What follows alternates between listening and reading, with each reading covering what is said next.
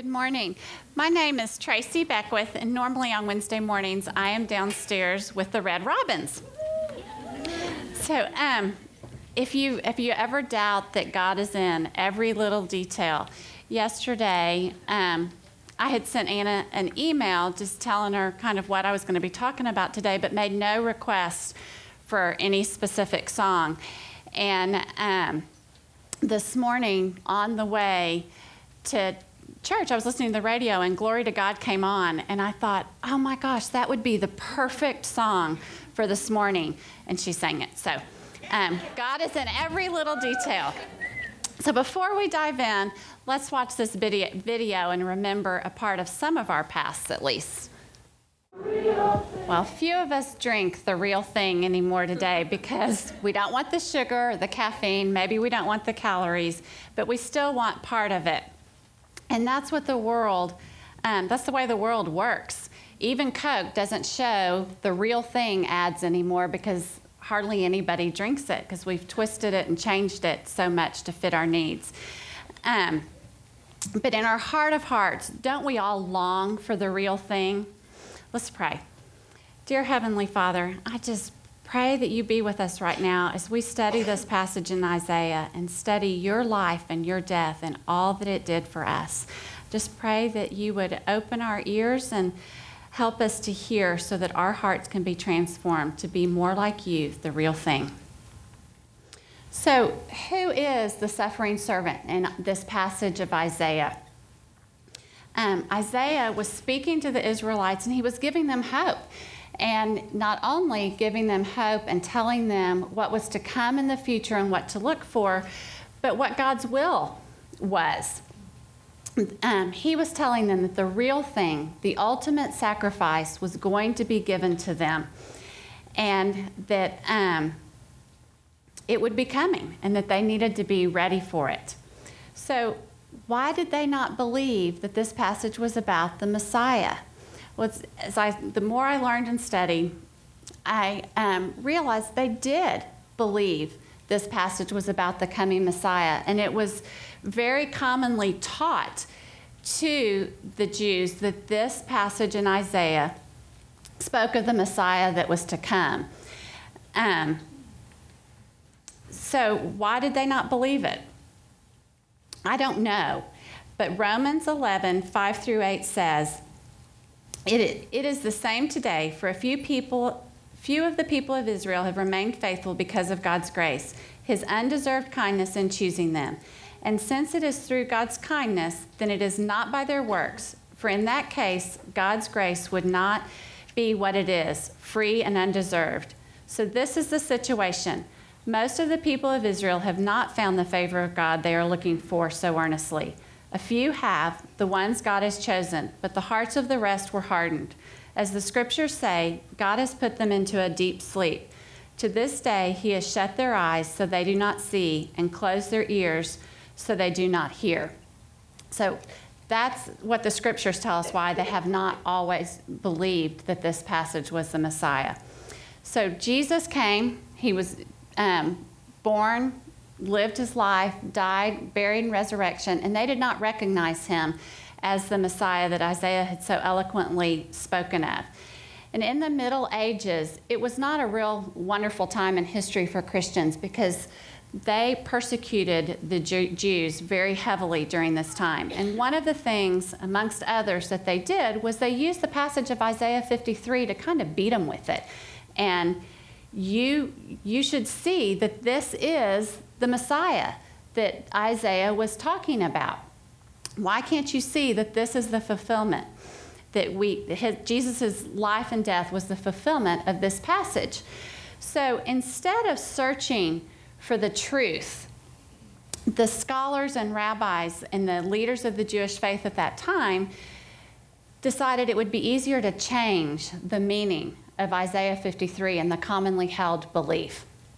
So a French rabbi named Rashi began preaching that Isaiah 53 no longer spoke of, was not speaking of the Messiah, it really, really was speaking of Israel.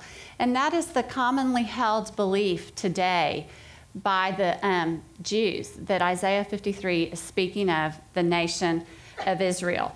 So, for the people of this time, self preservation became more important than seeking the truth and finding the truth. So, how often do we do this? We want the real thing, but we twist scripture to fit our needs, or we take it out of context to fit what we want it to say. We choose Diet Coke instead of classic. So, could Israel be the suffering servant?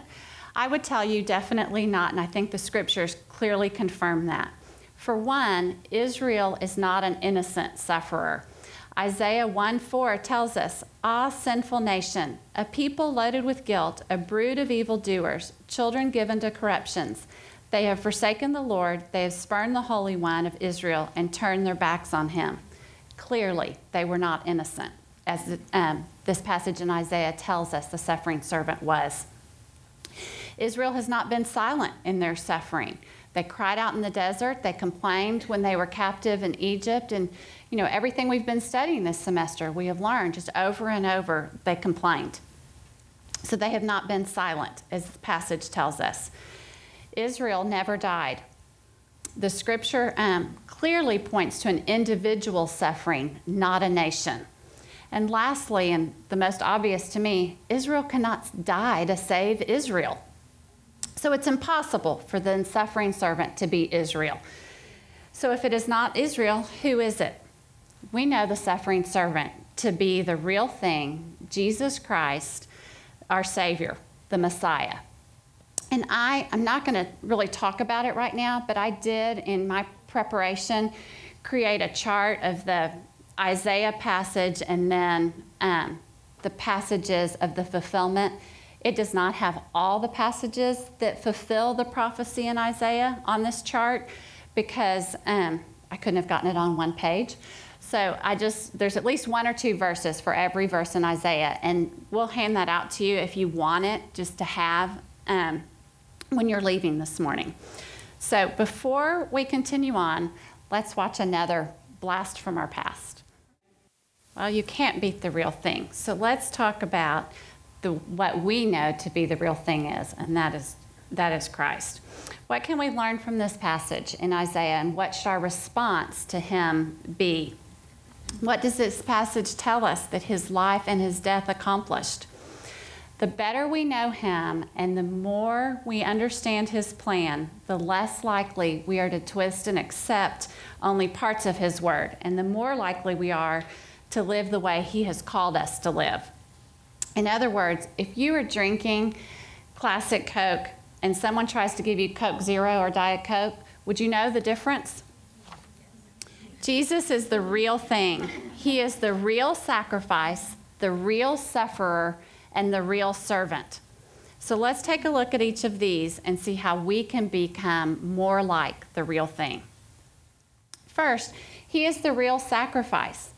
Christ gave his life so that God could remain true to his character. Yes, he saved us from our sins, but most importantly, he needed to reconcile us to God, who was holy and just and couldn't have anything to do with our sin. So Christ willingly gave up what was rightfully his. He came to earth. He was Isaiah tells us he was despised, he was rejected, pierced, burdened, crushed, punished, wounded, and buried, all for the payment of our sins. He took what we deserved so that we could be reconciled to God. Sorry. And he did it for God's glory. Isaiah 52 13 says, He acted wisely. He will be raised and lifted up and highly exalted. God, uh, Jesus knew the plan. He knew the Father. He trusted in the plan that the Father had. And um, he knew there would be victory. And so Christ gave everything. He kept nothing for himself because he knew in the end his sacrifice would be worth it. Um, I think of the picture that I remember seeing a lot growing up as a child of the shepherd holding that lamb. And we know the lamb to be the perfect the sacrifice and Jesus was that perfect sacrifice. So I thought of the picture. Jesus knew it was worth it that when any one of us takes his broken body in our arms, just like that shepherd held that lamb. And we accept that as a gift. And we offer it back to God, saying, We can't do this for ourselves, but here, here he is. And we offer that broken body back, back to God. Every time, and we are redeemed, every time that happens, Jesus must say, It was worth it. Everything I sacrificed was worth it so that my children could become reconciled to the Father. So, are you willing to sacrifice and um, give everything to the Lord? Romans 12, 1 and 2 says, And so, dear brothers and sisters, I plead with you to give your bodies to God because all He has done for you.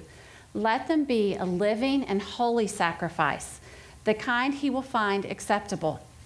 This is truly the way to worship Him. Don't copy the behavior and customs of this world, but let God transform you into a new person by changing the way you think. Then you will learn to know God's will for you, which is good and pleasing and perfect. Just this past Sunday in um, the children's ministry, the first through fifth graders were being taught a character quality, which is kind of their typical teaching each week. And this week, throughout the morning, they gave the kids candy. But they were told, the kids were told in the beginning, you're going to be given this, but don't eat it. And so they just kept getting their candy. They, you know, each had a little pile. They got it for any reason they could, the leaders could think of. They gave them a piece of candy. Well, then they told him the story of the rich young ruler, which is the story of the wealthy young man that came to Jesus and said, What do I need to do to enter the kingdom of heaven? And Jesus said, You need to give up everything and follow me. So the kids were told this story, and they were explained. They it, were, it was explained to them that they had a that the rich young ruler had a choice to make. He could keep everything for himself, or he could give up everything and follow Jesus. Well, just as they were given a choice, just as we are given a choice, the the kids were given a choice by their leaders, and they said, Next Saturday is the extravaganza in West Dallas, and they need candy for that. So you have a choice to make. You can take your candy and give it to West Dallas for the extravaganza, or you can keep it for yourself. And but it's all or none. You have to give it either keep it all or give it all. And they said, the leader said it was very interesting because some kids immediately picked up their candy, put it in their pockets, and they were done. They were on their way. Some even began eating it at that point. Um, others really debated what they should do. But one boy, one little boy in particular, really was struggling. And he just sat there with his pile of candy in front of him. And he began to pray. And he prayed, asking God, what, what am I supposed to do? And after he prayed, he picked up his candy. Now, I've said this story out loud many times, and it didn't make me emotional, but it does now. Um, he picked up his candy and he gave it to the leaders, and he said, I want to give this to the, for the extravaganza. And after he did, he goes, oh, That was hard. and he said, I only had to give up candy the rich young ruler had to give up everything. And the leader then, right, right then, knew this kid at this young age knew what it was to sacrifice for the Lord. So it's not easy, but um, Hebrews 10 14 says, Because by one sacrifice he, is, he had made perfect forever those who are being made holy. Christ's sacrifice sanctified us and for, forever made us acceptable to God. We never know when the sacrifices that we make may lead others to the one who sanctified, um, who sacrificed his very life so that we may live. It is not easy, just like it was not easy for that little boy to give up all of his candy. But Christ, leaving the comforts of heaven to be rejected, despised, crucified, and buried, wasn't easy either but he did it for God's glory, and we should too. Next, we know that Jesus um, is the real sufferer. Christ suffered a painful death on the cross. He took everything that we deserved and suffered that death so we wouldn't have to. Isaiah 53 7 says, He was oppressed and afflicted, yet he did not open his mouth. He was led like a lamb to the slaughter, and as a sheep before her shearers is silent, so he did not open his mouth. Christ knew he, um, oh, sorry. So that passage tells us that Christ knew he was in the Lord's will and that suffering was part of God's sovereign plan. Um, he didn't fight it, he willingly accepted it, and God's glory triumphed. We too are to follow Christ's example in suffering. 1 Peter 4 12 and 13 tells us, Do not be surprised at the painful trial you are suffering, as though something strange were happening to you, but rejoice that you participate in the sufferings of Christ so that you may be overjoyed and glory revealed.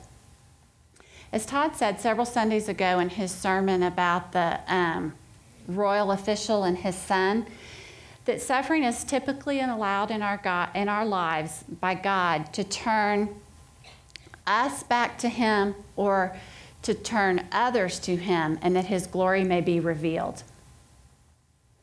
So, this kind of suffering is allowed because God trusts us and He knows our faith will endure and it will get us through. But either way, we have a choice to make. We can allow God to work, transform us, draw us to Himself, and let the world see His glory, or we can live in our suffering, complaining, arguing, and trying not to grow and change from it. 1 Peter 1 6 through 7 tells us, In this you greatly rejoice, though now for a little while you may have had to suffer grief in all kinds of trials. These have come so that your faith of greater worth than gold, which perishes even though refined by fire, may be proven genuine and may result in praise, glory, and honor when Jesus Christ is revealed. Jesus remembered that his suffering was not about him. He knew it was to comfort us because the Isaiah passage tells us he took our sorrows. So he knew it was to comfort us with the comfort um, that we've been given and to reconcile us, you, me, and all sinners, to the Father.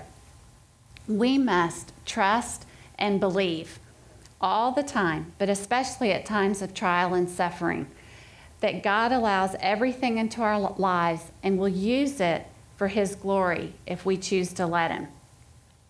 Last year, a good friend of mine had just lots of suffering in her life, really for a pretty long period of time. In a matter of a month, um, she lost a friend and then um, three of her grandparents. And she was really grieving and suffering. But through all that, she knew God was with her. She knew He was good. And she knew there had to be a reason for why she was suffering so much at one time. And very soon after that, she, out of the blue, was contacted by a woman. And this woman was the mother of a former student who she had not seen in, I don't know, probably 10 years. And the student that she had had in third grade had lost his life at the age of 19.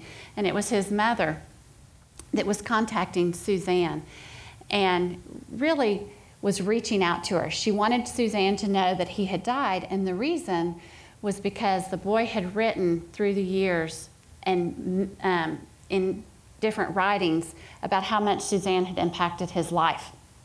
And so at this time, um, she wanted Suzanne to know, but she also she just needed comfort. And Suzanne could see that the comfort that she had been given in all of her grieving she could comfort this woman. And they began meeting together. And this woman um, wasn't grieving with the hope of Christ, even though she knew who Christ was. She wasn't grieving that way in her day to day, living that way in her day to day life. And Suzanne was able to sit with her and identify with her grief. But not only that, she was able to share how she was able to grieve with hope and able to grieve with Jesus' help. And it really ministered to this woman. So we never know what we are going through, how God might use that for His glory. We just have to trust that He will. Our suffering refines us, it makes us more like Christ, and glory is given to God when we trust His sovereignty and will for our lives. We must believe there is a greater good um, in our suffering, and we are to live with an eternal perspective. Remember, there will be victory. The Isaiah passage tells us that, and all throughout the Old Testament. And we know the end of the story. There will be victory.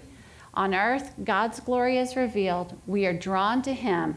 And in the end, suffering is overcome forever. We also know Jesus to be the real servant.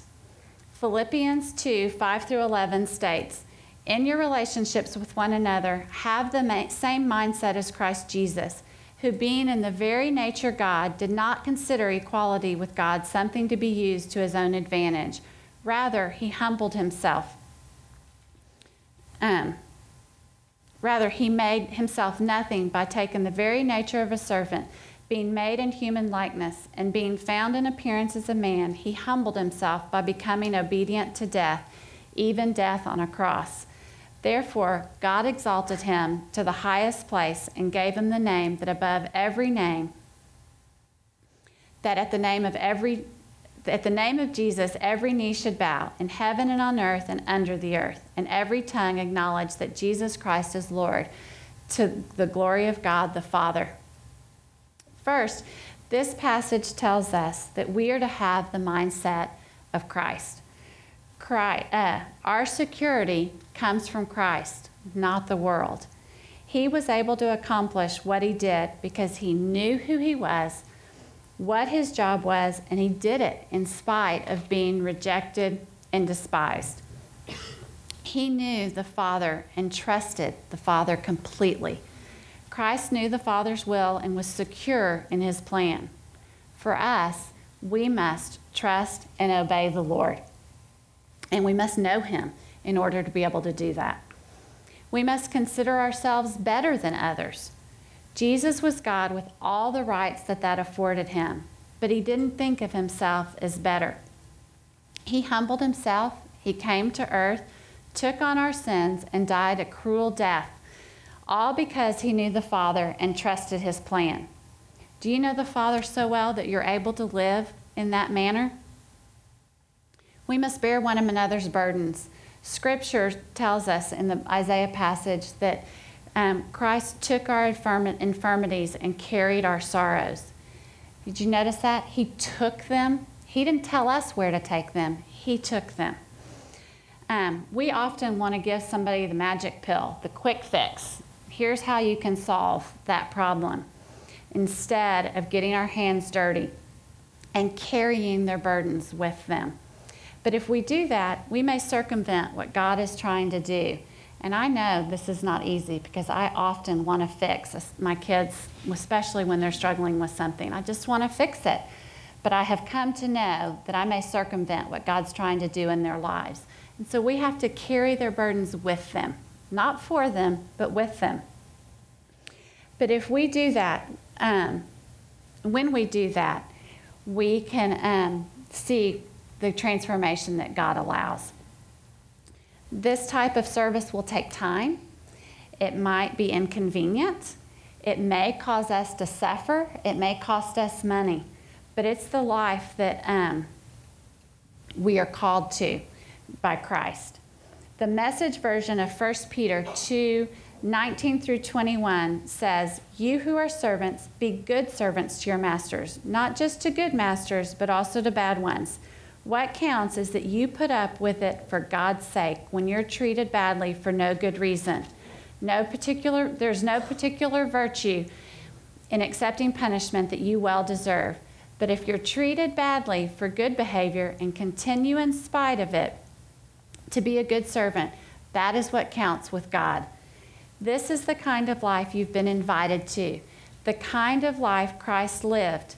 He suffered everything that came his way so that you would know it could be done and also know how to do it step by step. Christ bore our griefs and sorrows. We can't do it in the same redemptive way. Only Christ can redeem and sanctify us. But as his children, we are called to live a life of sacrifice so that we serve others and hopefully lead to him where they can lay their burdens at the cross and thus being forgiven and redeemed. And um, next, we must be content in the Father's will. Isaiah 53, 7 to 9 told us that Christ was. It may seem crazy and wrong to us. It certainly will seem crazy and wrong to the world at times because the world tells us that success is the goal. But in God's economy, success is knowing the Father's will and doing it. God may call us to go to Africa or to teach women, or He may call us to work on the crafts and gather supplies that others will take to Africa. Um, one seems much more important and much more glamorous in the world's eyes. But that's not how God operates. God doesn't operate the way the world does. He is looking for obedience and what He calls each of us as His children to do. Our job is to determine to be faithful and leave the outcome of our service in God's hands. We may never see the fruit of our service, but that doesn't matter. That's up to God, not up to us. We're just to be obedient and be faithful in our service. Um, there's a story that may be familiar to many of you that happened a long time ago, and that is the story of Jim Elliot, Nate Saint, and several other missionaries. And they were serving the Auca Indians, and I don't know if you say that, that's how you say it, but um, in Ecuador. And they had been there serving. And they came back, and on this trip back, when their plane landed on the beach, the Indians just savagely attacked them and killed them. And to the world, it looked like their sacrifice and their service was for naught. But we know the end of the story, and the story is actually still being written, that thousands of people have come to Christ because these men went there and served. And generations of families now know the Lord because these men died on that beach that day. Um, even the son of Nate Saint has gone back and befriended the man who actually killed his father. And they have a very close relationship and complete forgiveness has been given. Um, and so Jim Elliot didn't worry if his service would be worth it. He just determined to be faithful and he left the outcome in God's hands. And we know his service was used for God's glory. So, in closing, if you are an avid drinker of Coke, you would know if someone tried to slip you Coke Zero or Diet Coke. They may be similar, but they're not the same. The world tries to twist truth and fit scripture into their needs, just like in the tw- um, Middle Ages, the French rabbi did. He wanted to twist that scripture to fit his need. But we, um, we are told in scripture that the world will try to fool us. So, are you prepared so you don't get caught when something being presented as real is not truth? You must know the Father, follow the example that Christ gave us. And if you'll think back to all three stories I told you the one of the kids here on Sunday, my friend Suzanne, and the Jim Elliot story, they, all, they had all three aspects of um, suffering, the, being the servant, and sacrifice. And that is how we are to live our lives. We are to sacrifice um, our life, suffer with an eternal perspective, and serve others, all for God's glory. And so I encourage you to really look at the Word, look at your life, and see if you're doing that. And as we head into Holy Week, it's just a great time to really take a look at what Christ did for us on the cross and what his life and death accomplished so that we don't have to die that cruel and brutal death, but we can sacrifice our lives for him, suffer eternally with an eternal perspective, and serve others, all for God's glory.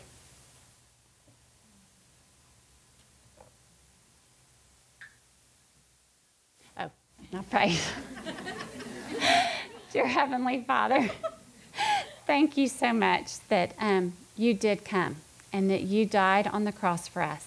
And as we um, just just contemplate all that that means throughout this next week, and we read the scriptures of how you so beautifully fulfilled that prophecy in Isaiah. I just pray that our hearts and our minds would be opened up to sacrificing for you, to suffering with an eternal perspective so that your glory can be revealed and that we will choose to serve others again so that your glory can triumph. It's in your son's name we pray. Amen.